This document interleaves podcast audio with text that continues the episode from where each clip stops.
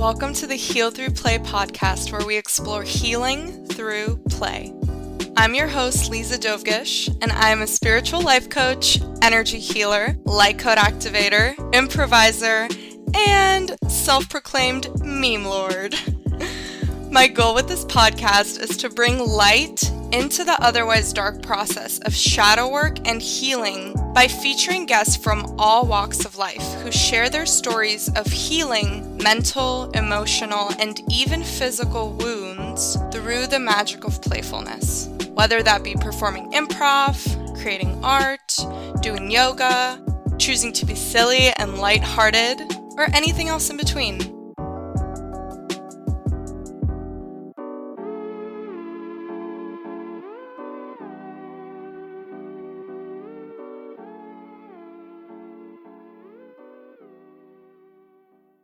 Hey guys, welcome back to the podcast. Today we have a very incredible guest who I'm just so excited to have on.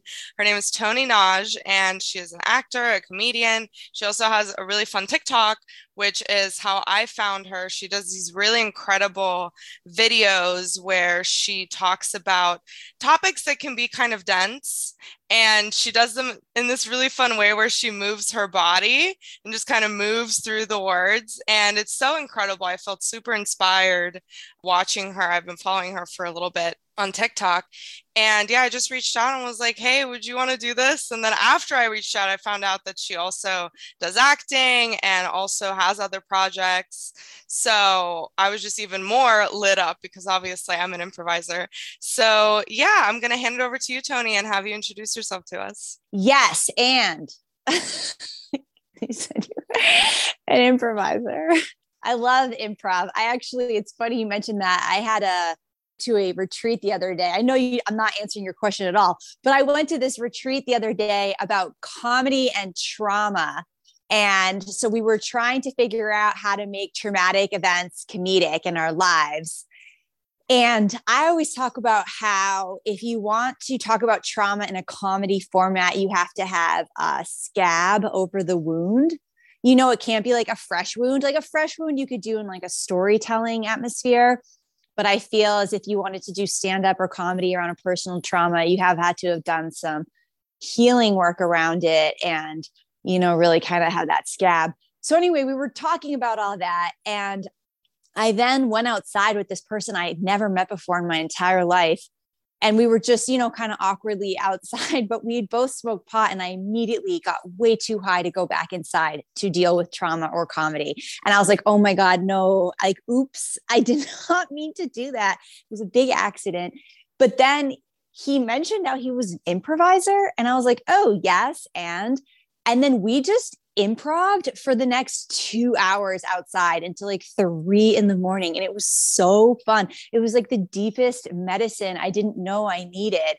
I had this the best time. So it's so funny when you can take like when other improvisers can like meet each other in random moments and then just like play in that improv world for so long. Yeah. Long story. Yeah. I, I love just, that. no, thank you for me. sharing that. That's so beautiful because something I was talking about yesterday is that I love improv so much. And obviously this podcast has for me has been so incredible because I just hit my desk so loud. This podcast for me has been so incredible because I'm doing research through this on different ways to heal trauma through improv, through comedy, through just play, playfulness, right? And I was talking about it yesterday with a friend of mine and I was just saying, I love improv so much. Part of the reason I love improv so much is because it literally takes you back to your roots. Regress isn't the right word. it's not the right word. There's a different word for it that's better that I can't think of right now, but it basically takes you back to when you're a kid. And children don't need anything to play. They they don't even need sticks. Like all they need is their imagination. And that's what improv is for adults. It provides that space to just play, right? And so I love that you share that because that's totally something that's been on my mind as well. Well, and you know, the funny thing is, I actually, maybe I'm just speaking from personal experience, but I had a really hard time playing as a kid. And I had a really hard time tapping into imagination in this certain way that I saw other kids doing. My brother, he was the type of kid who would pull pick up a little toy airplane and then he'd be like and like go around the room with it and I would just be watching him play and I would just be like I don't fucking get it. I didn't get it. I couldn't I was such a existential kid. I don't know what was going on with me. I just really was too rooted in reality in a certain sense. And all these other kids were playing all the time, like My Little Ponies. I was like, I don't vibe with that. So the kids I tended to attract in that time were more physical kids, like jumping rope or swimming or jumping on a trampoline. That those were more the people I connected to more. And so there's this massive irony for me where I'm not even regressing. It's like my whole life is imagination, but it was an imagination that I never even experienced. I was like a little old man. I was a crotchety old man as a child. And now that I'm older, I create all these fantasy worlds. It's bizarro for me as a person to think of that because I was like, yeah, no, not playing as a kid. No, just like observing children. And I was like, what are these kids into? Like, what are they on? Probably why I started drugs so early to just like, I was trying to figure out what it was to be a kid because I just like did not get it. Wow. That is so wild. I've never heard that before, but yeah, it's so like funny. maybe it's just me. If anyone else relates to that, like super hit me up. I maybe have to like do a video looking for the others out there who didn't know how to kid, who like just didn't know how to be a child. Well, it's funny because I definitely see elements of that in myself. Like I not fully because I, I did definitely use my imagination, but I did grow up pretty pretty by myself. Sorry, my cat is yelling, guys. So do I need to kick you out? Is that what needs to happen? My cat is literally like the embodiment of she's like a trigger for me. Like she just like does shit and I'm like, you're a shadow. like I'm like I'm supposed to heal. oh yeah. These our things. animals are are always our medicine. Oftentimes also animals will take on your physical ailment mm, kind of interesting. interesting. Like whatever physical stuff you have. I have a friend who always had UTIs and then her cat started getting UTIs. Yeah. So they absorb a lot of our physical suffering as well. Yeah. No, she she's an interesting one. I definitely she's like teaching me patience and just letting go of control because she's mm. a cat. Yeah. Why what's what sign are crazy. you? I'm a Leo. Oh. Uh, my oh. sun sign. Yeah. Cool. And then I'm a Capricorn moon and I'm a Sagittarius rising. Rising. Groovy. So I don't know what the Sag rising does. Like I couldn't tell you, but I know my Capricorn moon pretty well as far as different parts of myself and what that means. nice. So yeah, as a as I was saying about playing as a kid. yeah, I did have definitely that element of imaginative play. Like I did play with my teddy bears and have little like soup parties. I don't know. I didn't do tea. I like had soup. I don't know.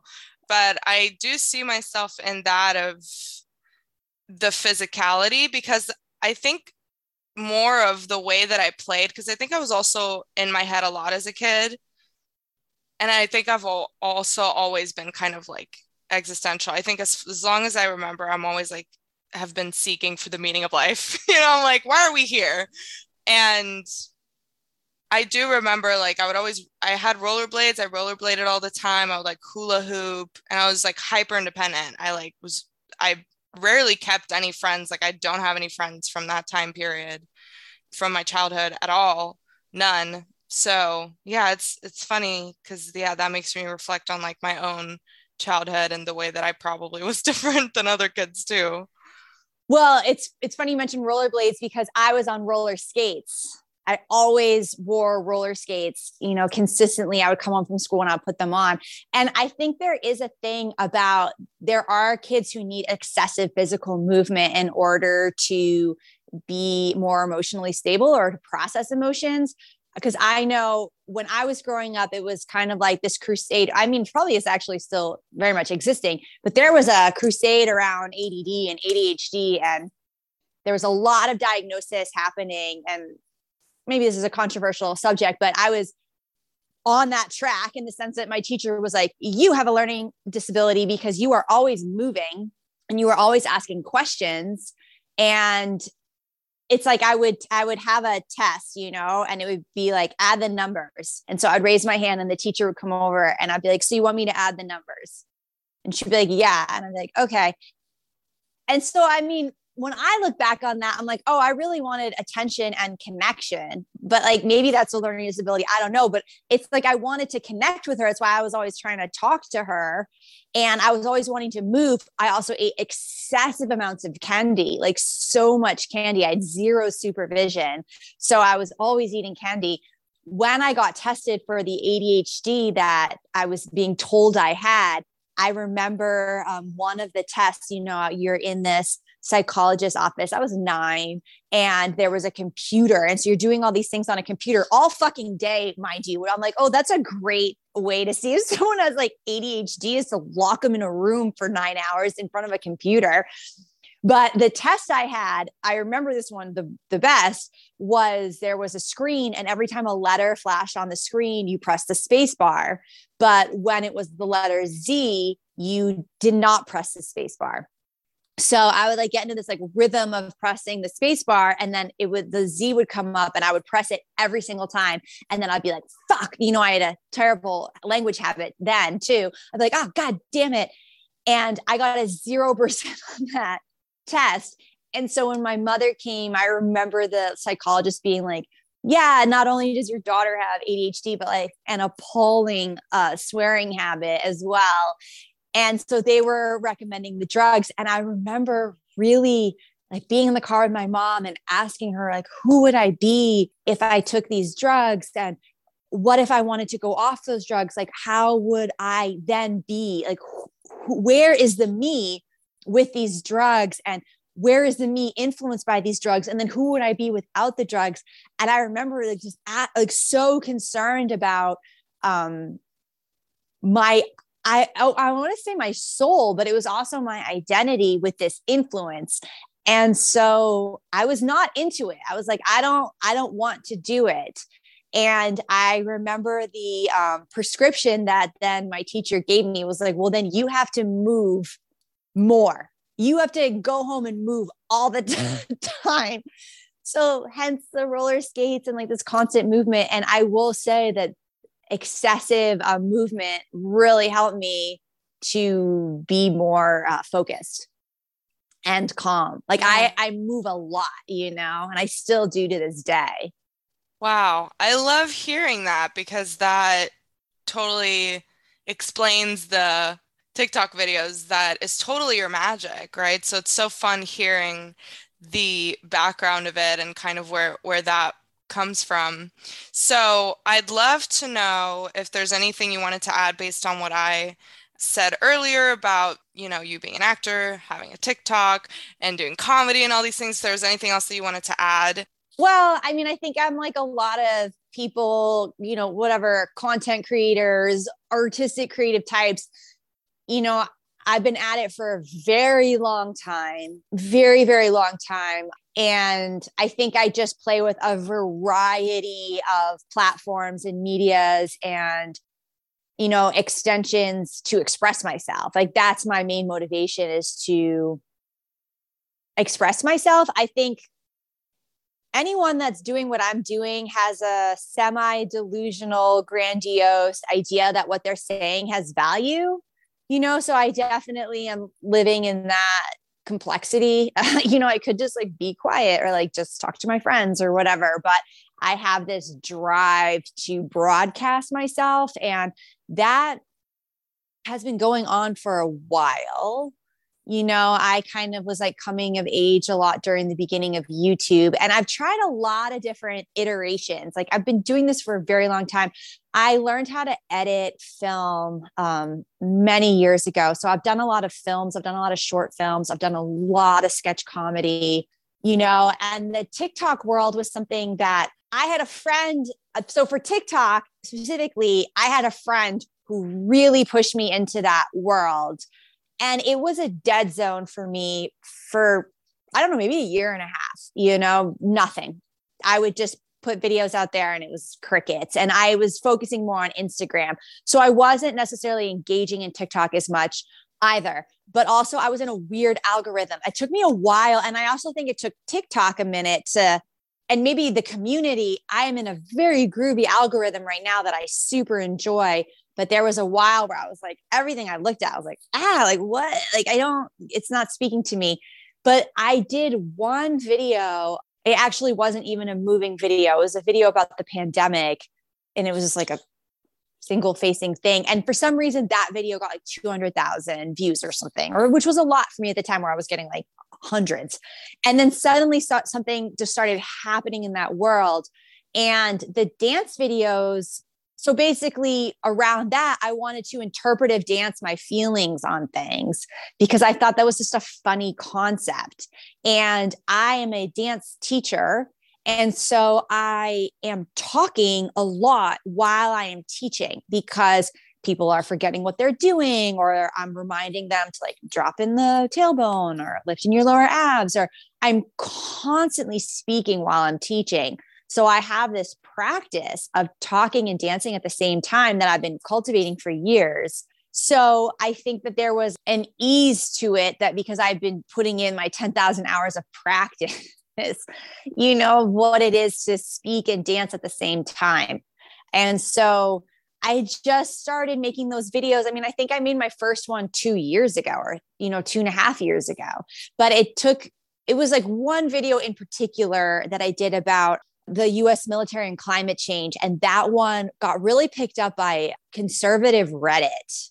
And it's almost like the people that don't agree with you can broadcast you in a really interesting way, you know, because they're like hate watching you or they were mad at me or I don't know. But then there was like a whole other world of people watching it within this, you know, more conservative landscape that were interested or maybe not interested, but intrigued or tickled by it. I'm not sure. So then that started to have a um, and uh like a what's that called? Like a momentum. I kind of have to like thank the alt right, you know, for helping build a momentum. You know, like namaste. I appreciate it. namaste to the alt right. yeah, like yeah, those hate watches were really special. yeah. important to my All brand. PR is good PR, right? and also, I mean, I do think there's something interesting about a bunch of people who don't agree with you having to be exposed to what you're saying. You know, because I actually don't think that many people, whether or not you're super pro military, can disagree that the military industrial complex has like a major environmental impact, you know? So, once you hear that, you can never unhear it. And that's important, you know, whether or not you agree or not, you still heard it. And there's something, I think there's a lot of quantum learning that we do in the unconscious that's really valuable and important. And like the ego doesn't necessarily have to concur for there to be medicinal, therapeutic aspect to information dissemination. Yeah. I both positive and negative, you know. Yeah.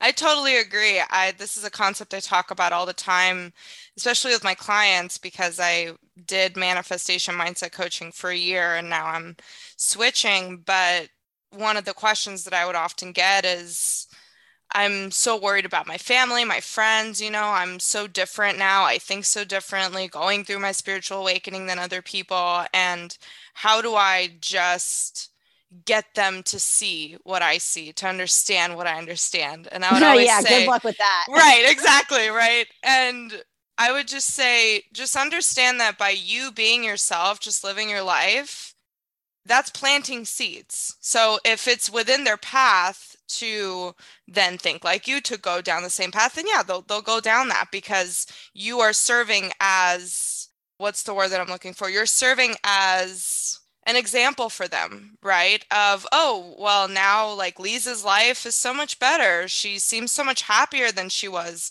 a year ago. She seems like she's in her power and she's feeling confident. And I wonder why that is, right? And then they start to think and the wheels start to turn and they're like, well, maybe it's XYZ, maybe it's this. And then they start to find whatever that truth is for themselves. It could be the same as yours, it could be completely different, right? But still, you're planting seeds by going on this personal development journey and other people just being exposed to that right? Like you're literally serving as this beacon of light.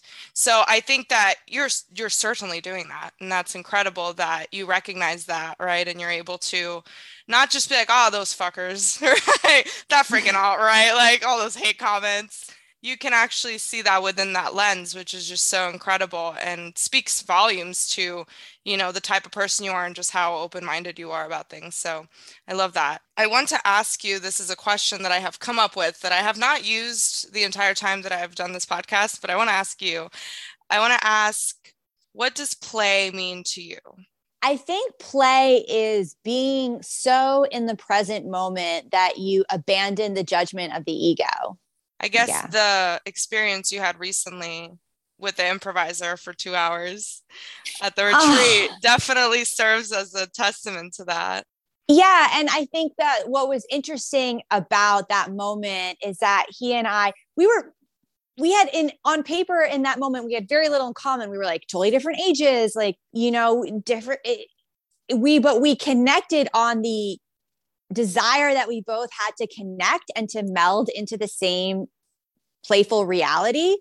And you know, it's funny. I've been, I was actually just talking about this uh, in regards to my daughter who's 11. And, you know, she has a very, I think it's kind of unique for some kids, but I was definitely like this.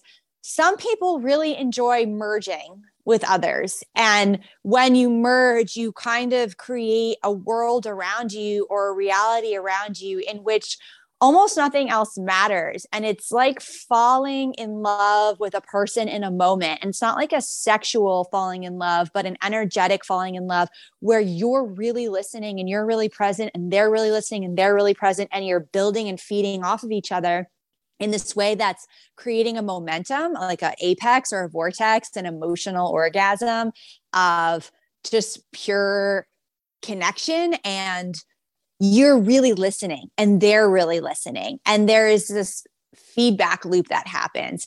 And i know that my daughter really craves that and seeks that in relationships. And not all kids like want to merge in that way. And not even all adult, adults want to merge in that way.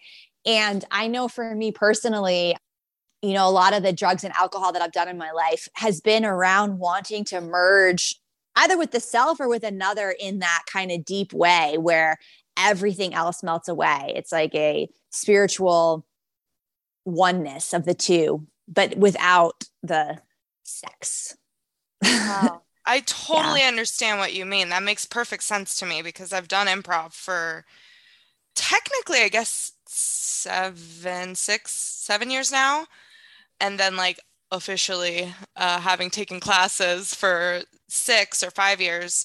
And i totally understand what you mean and you described it in like the best way possible better than i could have ever thought of it. Like as you were speaking i was like yes yes like every little thing i was like feeling that connection that merge.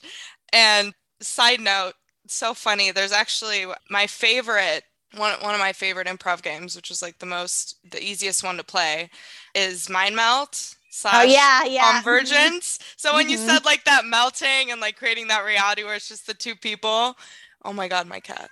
Do you see what I mean?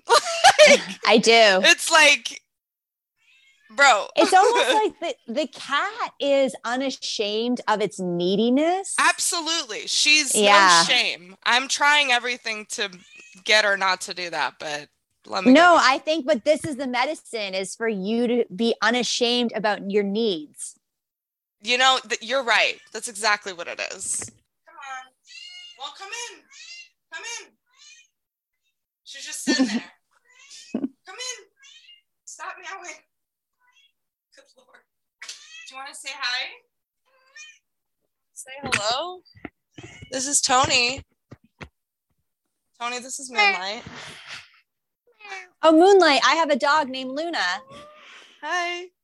Are you done? You so needy. You just so extra. Can you go nap, please? Okay. She's just gonna be doing that. It's fine. But yeah, I totally get what you mean with the with the merging. And do you want me to hold you? Is that what you want? She wants to merge. Want. She wants to merge. She wants the connection. But then she bites me, and it's like I don't know what you want. Like, like I pet her. like, like I'm like, what's the what's the issue? I don't know what we want here. Yes, I like what you said about being unashamed about my needs. It's funny because that's totally something that I I went to a retreat. This is so side note, totally off topic from the podcast, but I'm loving this form of conversation. This is my favorite way of connecting with people, it's just like all over the place. And I went to this retreat and it was about relationships and your love life and just like, you know, breakthroughs and that with my friend Rebecca Boatman, who also I just recorded for the podcast with uh, last week. And something I realized is and this is the first time I'm like publicly saying this, so this is a pretty vulnerable moment for me. But something I realized is polyamory is something that I've r- really been curious about and have wanted to just like incorporate in my life and learn more about the past few years, but it's always kind of just been put on the back burner. And then at the retreat, I re- I had this breakthrough where I realized that that's something that I really want but then on the other side of that i also realized the shadow of it which is that i'm also very afraid and i have this limiting belief that by choosing to incorporate that in my life i'm making life harder for myself which is true in many ways because you know society is not built around being accepting of that but fascinating that you brought that up about moonlight and then that's something that's been on my mind because it totally is like me rejecting my own needs and being like well let me just do the easy thing. It's like well is it really the easy thing? Oh i will tell you 100% i don't think either is the easy path. And it's funny the thing about monogamy is I do believe that in order to maintain monogamy, you have to circumcise a piece of your sexuality so you can exist in the world and be monogamous, which I think for some people has uh, its benefits, you know, and when you don't like some people I know really enjoy monogamy because the you know they want the other partner to be monogamous more than they want for themselves you know? So they want the other partner's ultimate devotion. Maybe they don't want to be a hypocrite so monogamy feels the, the way to do it. I mean there's so many different motivations for monogamy but i think the thing that's interesting about polyamory is that you're opening yourself up to possibility and to love and to potential and to kind of limitless connection and I do think from a creative standpoint, that can be really enlivening. Although, of course, you know, the shadow side of that is it can be distracting, you know. So I think the thing that is a fun thing to play with around that is just how to, you know, with everything, everything has its positive and, and its negative or its um more beneficial and less beneficial aspects right so i would think the more beneficial aspect of polyamory is just like just really like open-minded open-hearted excitement you know falling in love is so exciting it's so in kind of every time you go out you're open to that and you can might you might have the security also of like a long-term partner that's you know you're both open and you have security in, in a way it's the best of both worlds but I do see how that can be like uh, consuming as well. You know, you have to be pretty zen about it. You can't be greedy. But I think the person that, you know, isn't excessive about, you know, I think I'm like a, I can be really extreme so, an excessive person, you might be like more easily distracted. But I support your poly uh, journey for sure. I think it's very groovy. Thank you. I love to hear it. I actually like that this is coming to the conversation. It's very divinely aligned because now that I think about it, there is a lot of play within I like what you were describing about the way that it opens up all these creative avenues. It's like very creatively, because when I think about it too, you know, so much art is created out of love, wanting to, yeah. yeah, it's like wanting to express love. You know, there's so many love songs and, and poems and plays and all these things that are based all around relationships. And so that's so interesting that that's being brought up now because yeah there is that like play within relationships and then if we tie it back to improv again it's that merging right mm-hmm. and it's like mm-hmm. through polyamory you're able to open yourself up to more opportunities of that merging happening. Right. You don't have to be like, oh, you, I mean, when you're monogamous, you definitely have to put up a lot of like, I'm not fucking you kind of, or I'm not having even like an emotional, because I think the thing that's kind of also inspiring about polyamory is that you could be maybe just purely emotionally polyamorous, where you're just like open to really loving connections and whether or not you act on it physically is neither here nor there. And I think a lot of times when people are in monogamous relationships, especially if you're heterosexual, you will shut off the other gender because you're just like, ah, I can't handle the temptation. I think that's where a lot of of like uh, violence against women comes into play is because a lot of men in their effort to be monogamous to their wives i'm talking more heterosexual because that's what i have experience in then they reject they're like angry at women for turning them on.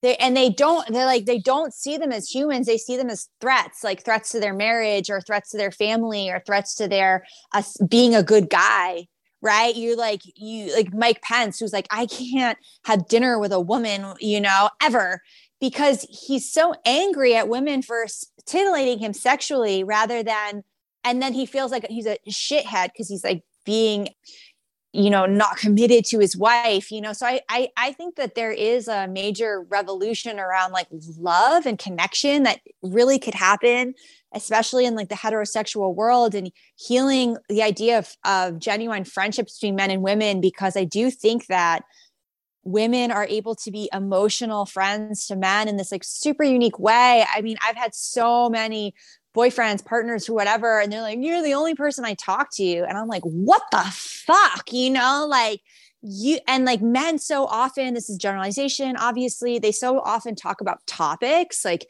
shared topics um you know sports or cards or cars or finances or the market like they talk about shared interests but it's much more rare for men to talk about feelings about their day about processing uh, an emotional pain where if my literally like my best friend and i we hang out twice a week and like i'm like okay tell me everything that happened to you the since the last time we talked. Like everything in real time basically. And like my best friends were always i know everything that's literally going on in their lives. Like one of my best friends lives in california and I had a friend over who she hadn't heard about, and she was like, furious. She was like, I've never heard of Karen. Like, what the fuck? You know? And I was like, she was talking to my daughter and like, it's so funny. She's like, who the fuck is Karen? You know? And it was so funny, like how I think women are of the practice of sharing their lives and their emotions and their pains and their traumas together.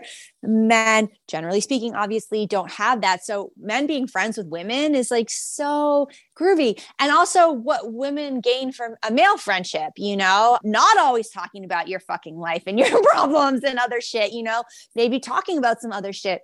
I don't know. I do think that there is this like the gender war to me is really rooted in how men and women have a difficult time being friends. Yeah, it makes me think of like the image that was coming to mind is like this flow because I was thinking of like this universal flow of how women are very flowy. We're like water and I was thinking about it in terms of then like what is a man, right? A man is like the container to to contain all of that flow and to create that foundation and stability for it so then it can you know it's like the the bed the bed of the lake so then the lake can do its lake thing. And i was thinking about as you were saying the gender war it's almost like the yin and yang just refusing to fit the way that they're supposed to. It's like we just like refuse like we have these two energies right? And we just refuse to just be like just come together in this way that you're meant to come together. You are literally shaped to, to come together. together this way and we just and keep I, being like well maybe this way maybe that way. And it's like no come together no, in love. this way in love. And i think the thing that to me is the most detrimental is the reputation that women have of being emotional and men have that being that emotions are a female trait. Because the truth is is i have every guy i've ever been with is more emotional than i am. Oh like by so far.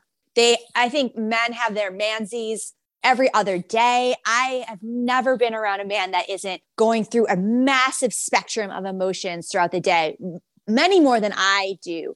and i realized i'm like oh the difference is is that women are socialized and conditioned to express a more nuance of emotion and often also though we are conditioned to express emotion negative emotion or painful emotion through sadness where men are more conditioned to express emotion through anger. So it's like if i were to look at my partner he has two emotions angry and not angry right? But in truth he's feeling complex spectrum of emotions from shame to guilt to boredom to sadness to existential dread and all of these things but it all just comes out of the filter of anger because that's where he's been programmed to ex- all you know express your emotion through this because sadness is unmasculine or shyness is unmasculine or whatever it is he's actually feeling. And so I do think the cultural myth is that women are more emotional. I think men are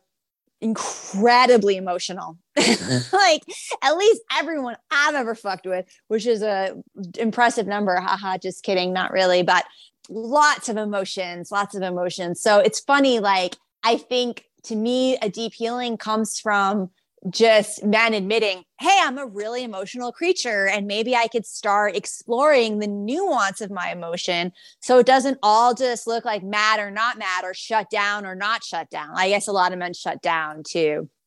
I don't attract the ones that shut down, I attract the other kind. Yeah. I love what you're saying about that too, though, because then what that makes me think of is again, another thing that I really love about improv, which is there's that endless opportunity to be whatever, right? And so through that lightheartedness, through like something that I have talked a lot about with improv is how it allows space for embodiment work like of mm-hmm. like different archetypes that live within us and you can just bring those out and let them be there and embody them and, and let them flow through and out in whatever way they need to instead of like being afraid right and there's something about it coming out in that playful space where it's like okay it's a safe space and we know that we're here to just laugh right and we're yeah. here to just have fun then it's not as scary. Like it's a very different environment to be like, okay, whatever you're feeling, whatever you have pent up, let's let it out in this improv scene. And it's a completely different thing of, okay, there's this issue that you have with your partner that now you have to have this deep conversation with and express all your emotions, right? Then that's like super intimidating. It's a very different setting. So both serve a very similar purpose of allowing that embodiment to happen and allowing that flow to happen but it's the context right? Well yeah i think art in general is a space for men to be their most vulnerable and their most feeling and still feel like men or like the socialized pressure of a man. I was listening i'm like i love uh, 90s hip hop you know it's it's like my favorite kind of music or and i was listening to this method man song you're all I need. And it was so like romantic and like vulnerable. And he was just, you know, he was just like, it was a, it was a love,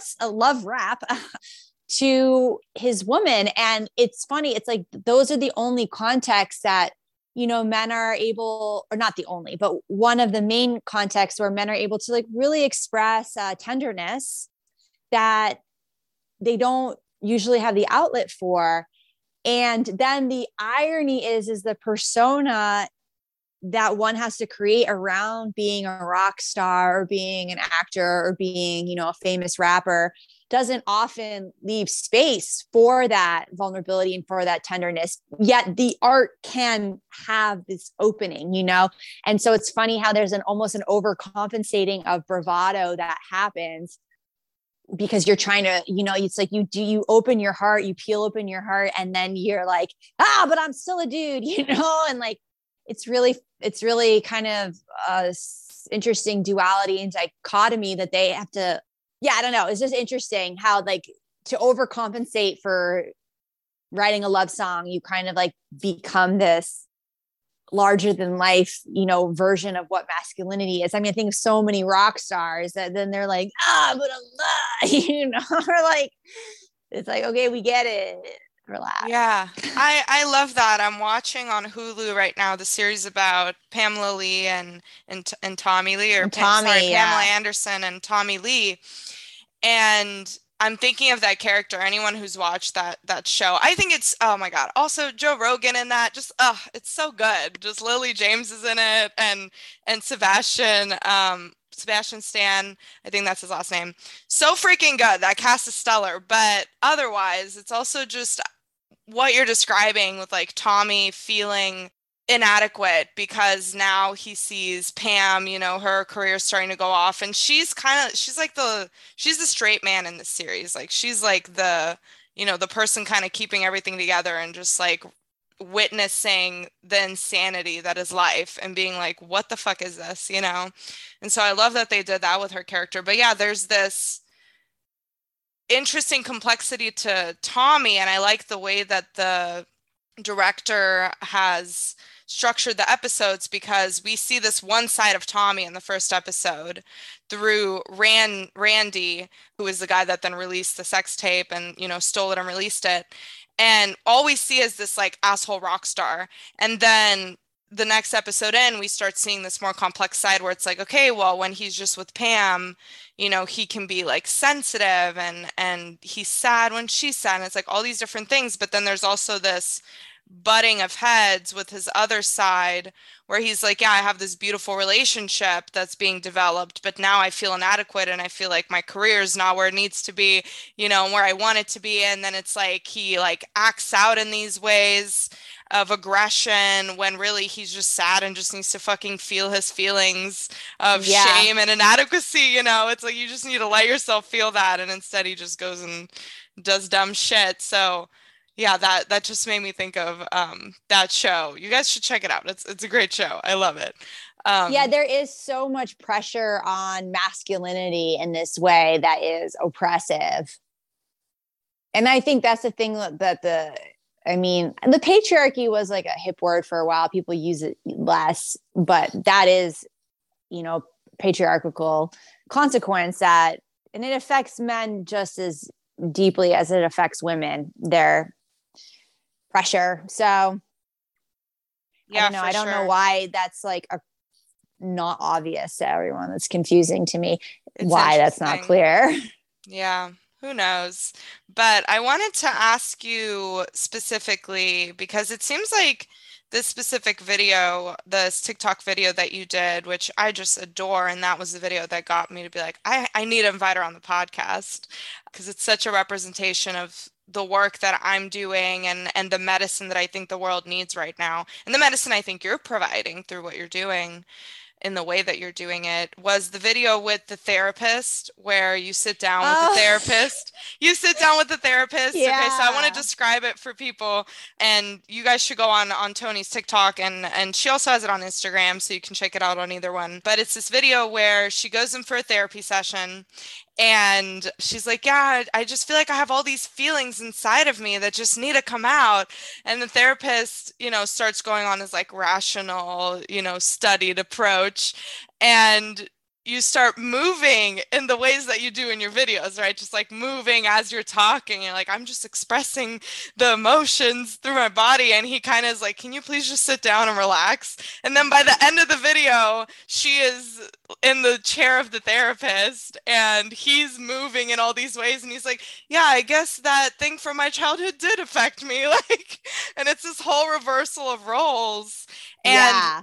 What I love so much about that is one, like I said, it's like doing a lot of the work that I'm doing, which is bringing that element of play and and that lightheartedness and that humor to healing, which I think is so important because I think for for so long we and so many of us treat it as this very dense subject of like I have to heal and I have to get better and trauma and you know it's like that's all valid and and it's it's all a perfect expression as well but i think that with how dense and how seriously we take these things it takes away from a lot of the other lessons that we could, lear- could be learning from it. Like you said the retreat that you went to framing trauma in a comedic way right? Where there's so much medicine and and so many lessons within doing that. And that's not really a common approach in like a traditional you know therapy setting or sense. Like there's not a lot of there's not a lot of what's the word i'm looking for? Like socially accepted forms of therapy that are certified and seen as valid that incorporate that right? Yeah so i want to hear you yeah speak a little bit about that I mean, especially in the Western world, there is a very, I think, narrow definition of what uh, traditional therapy is. And I think that comes from a lot of, you know, the Freudian institutional background and the medicalization of healing and therapy. But I, I did hear a really interesting talk once about this woman who was doing work with people who'd experienced genocide in Africa and how these therapists went to the people that had experienced, you know, a type of violence and trauma you could never imagine living in the United States. And they were bringing them into rooms and wanting to, to do the therapy and discuss. And uh, the people were perplexed. They were like, uh, we actually would rather be outside and dancing and singing. And that is how we process our pain and our emotion. So having us be inside and talking in this manner is just not where we like to go. Thank you so much. Um, we're going to do something else. And it, it, was so interesting and, and humbling, I think, for um, those therapists to go through that, thinking they were bringing this great value. And then the people kind of being like, we have another way of how we're going to process I never forgot that. And I think that there is something, you know, the thing about therapy, healing, therapeutic work is that it's not the person you're going to that's doing the healing, it's you that does the healing. You're in a space where a person is facilitating an opportunity for healing to take place, but it's even if you're if even in western the western world if you take a medicine your body still has to integrate the medicine. You know if you go and you have surgery your body still has to integrate the surgery. We are not passive recipients of healing where healing happens to us. We are the architects of our healing. We are the architects of our own therapy and that's why experimentation, I think, is so crucial and important because it's the time you spend going that's value. Almost what you're doing, I'm not going to say it's insignificant or inconsequential, but it's really the time I think is a huge portion of it that isn't necessarily acknowledged in Western thinking, where there is a practitioner that fixes you. And I think that's where I want to push back a little bit because I don't think anyone fixes you. I think they just like provide opportunities for you to fix yourself. And I remember I once went to Costa Rica because I'm a white girl and I was like looking for myself, right? And there was a healer there and she had chronic fatigue syndrome.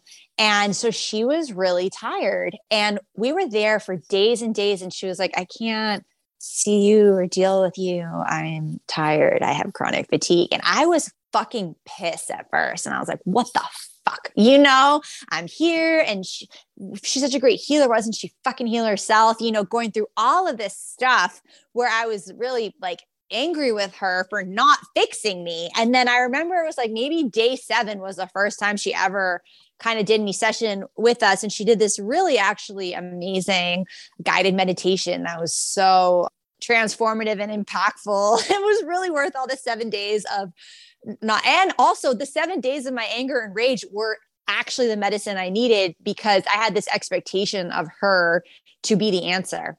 I had this expectation of her to be the one that was going to make me better. And by her not doing that, it was really, you know, quite powerful for me to recognize that. And also, why did I have this expectation of her to be healed herself? You know, she can be a fully complex person dealing with her own, you know, emotional landscape and still have a lot of wisdom to share. You know, I think there's this kind of um you know, it's like doctors have a lot of doctors, it's like, I am above, I am better, I am holier. And even like the whole concept of a guru or the whole concept of someone, you know, being a, above and therefore they are able to help below. It's like, nah, I think we're all like, eh, we're all just on a plane of existence.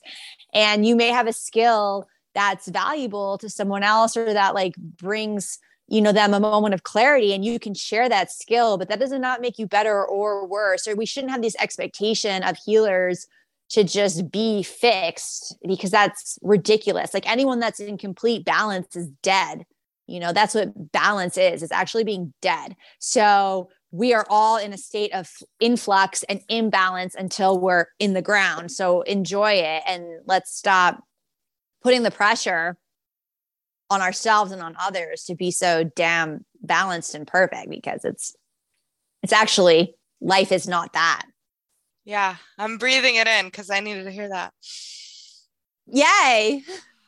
I think the most of the world most of this community i think the spiritual ego is very real and you know i know for a fact it's very real. And yeah there is this like constant striving to i have to be perfect. I have to you know be a certain way to provide medicine and to provide value to people's lives. And it's like you're literally standing in your own way which is literally what i'm doing. Because that, that's definitely something i'm working on. My best friend and i have had like very in-depth conversations about this because we both struggle with it. And we actually had like a two and a half hour conversation just around this the other day. So that's so lovely that you said that because it feels like spirit just coming through and being like, you got to hear this, bitch. I, I love when that happens. Yeah. yeah. I do too. Yeah. Wow. There's so many beautiful things in that that you shared. I love the, the, the, the stubbornness of, of the West. And then the, where, where was it that you said that they were, that the therapists were? I think Rwanda. Rwanda. Okay, yeah. And then the mm-hmm. Rwandas Rwandans just being like, yeah, we're just gonna go dance outside. We're gonna yeah, dance we, and sing outside. Yeah. don't wanna, that's gonna help us, you know. Yeah, I think there is this big it is, it makes me think of that image again of the yin and yang of like these different worlds and ways of being, and that we just refuse to like bring together in love and we keep pushing back on each other being like this is how it has to be. More so the white side most more so us coming and being like this is how you should be you know? I think well, they're yeah, kind the, of being and doing their thing. I think colonizers really had to be in their head because to colonize people you had to be making a decision from the brain because the body knows that that is not correct right? Wow. the body cannot handle the pain that you would cause by being a colonizer. So the head has to justify that behavior and that type of violence and that unjust action. So I think that for Western white colonizers, we have been programmed and conditioned to live in the mind because the mind has to explain the evil because the body would not be able to live with it. And so that's why I think there's such a disconnect. And so, especially as a, you know, white person to return to the body and to have to process the pain of what white privilege and white ancestors have done, I, that's step one. wow, that's profound. I love that. That's amazing. I just thought of that. Yeah. You channeled really it. Correct. Yeah. You channeled it. It was a message from Spirit. I love it. There's yeah. so many pieces to this that are so incredible. Yeah, there was something else that I wanted to share that totally escaped my mind, but must have not been important. So, you know, who cares?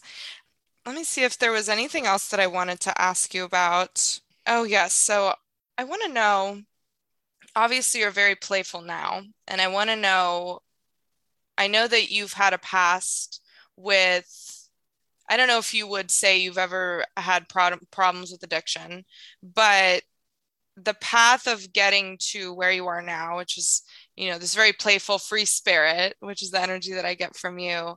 What was that like? Or were you always this way? I think I have had a life full of emotional complexity. Yeah. Like, no, I've always been a certain, I've always had a certain joy, I think, and an interest in being alive.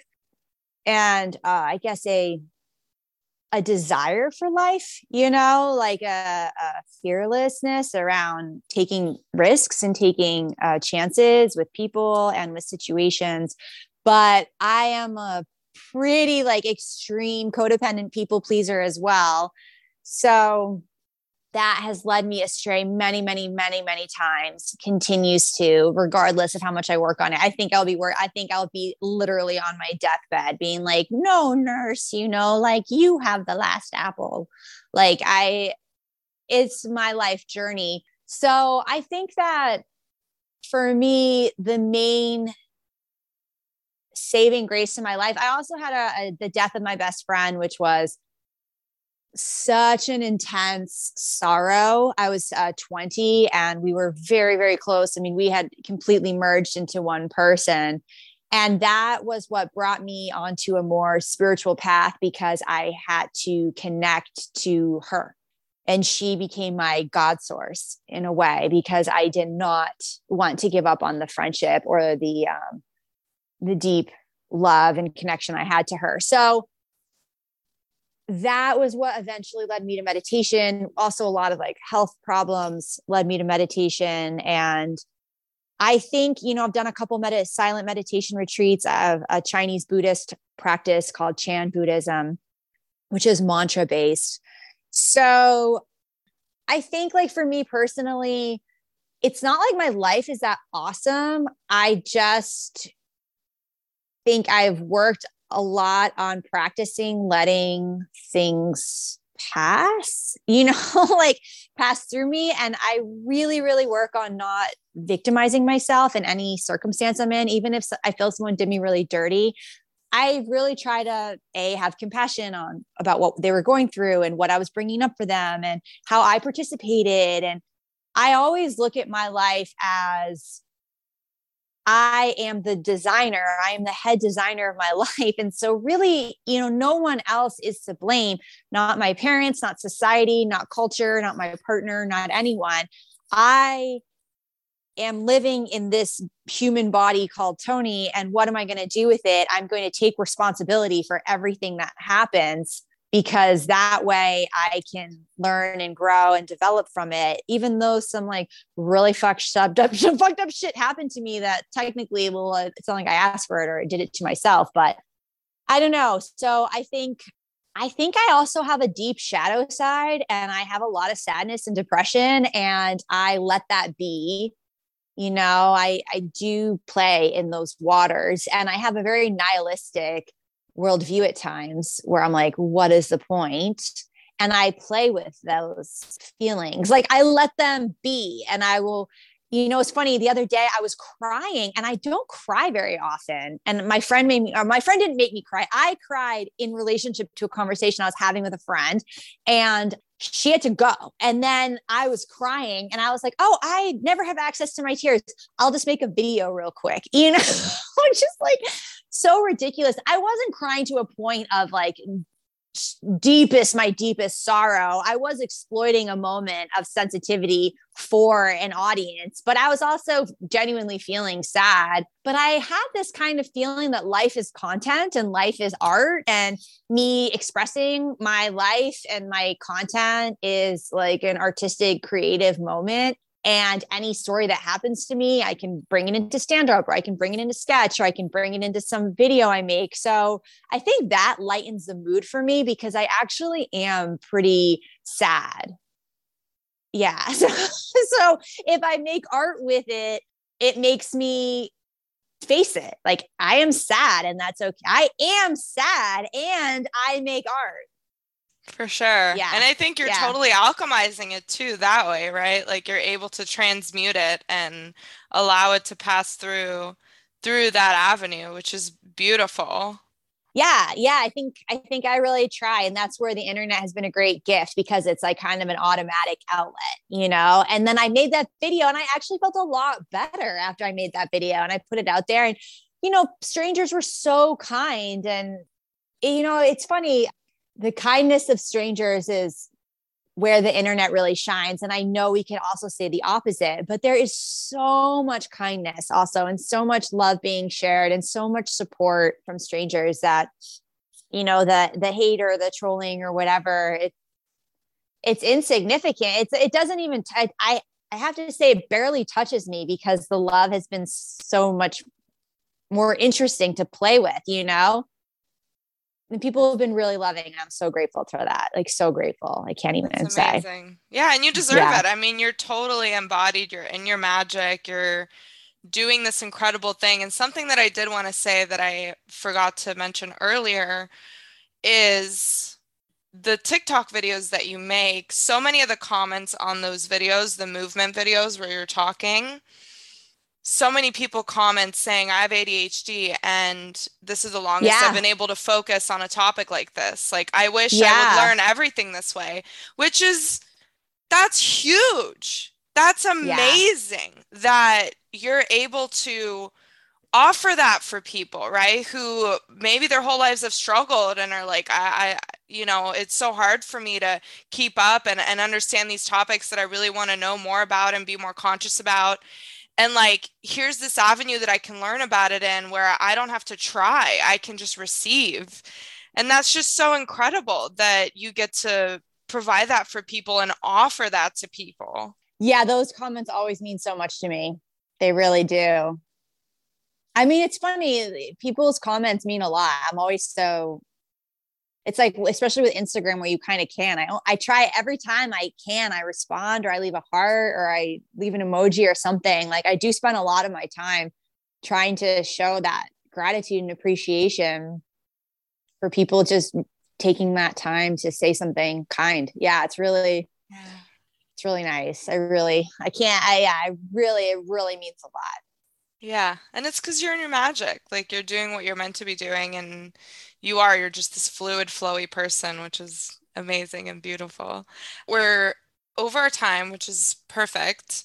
Um, Yay. Um, i want to ask you one last question which is if you were to have one message for our listeners today what would it be? Don't take life so seriously. Perfect. I yeah. love it Awesome. Okay. Well, Toni, why don't you let people know where they can find you, if you have any projects, anything you want to promote? Sure. Um, my Instagram is at Toni Nagy, T O N I N A G Y. My TikTok is at Toni.Nagy, so T O N I dot N A G Y. I also have a um, website called Cave Light Productions, which has a lot of my old sketch comedy if you want to check that out. And I have a blog that I used to write called Toni Bologna, B O L O G N A, like the Oscar Mayer.com. That was, I wrote, and there's, you know, thousands of pages of content if you want to get to know me better on that. So ToniBologna.com is a journey into my written mind. Yeah. Yay. Cool. I love it. Well, thank you so much for coming on. This has been such a joy and such a fun conversation. I've definitely felt the flow. Yay. and thanks for having me. Yay. Okay. Bye, guys. Thanks for tuning in.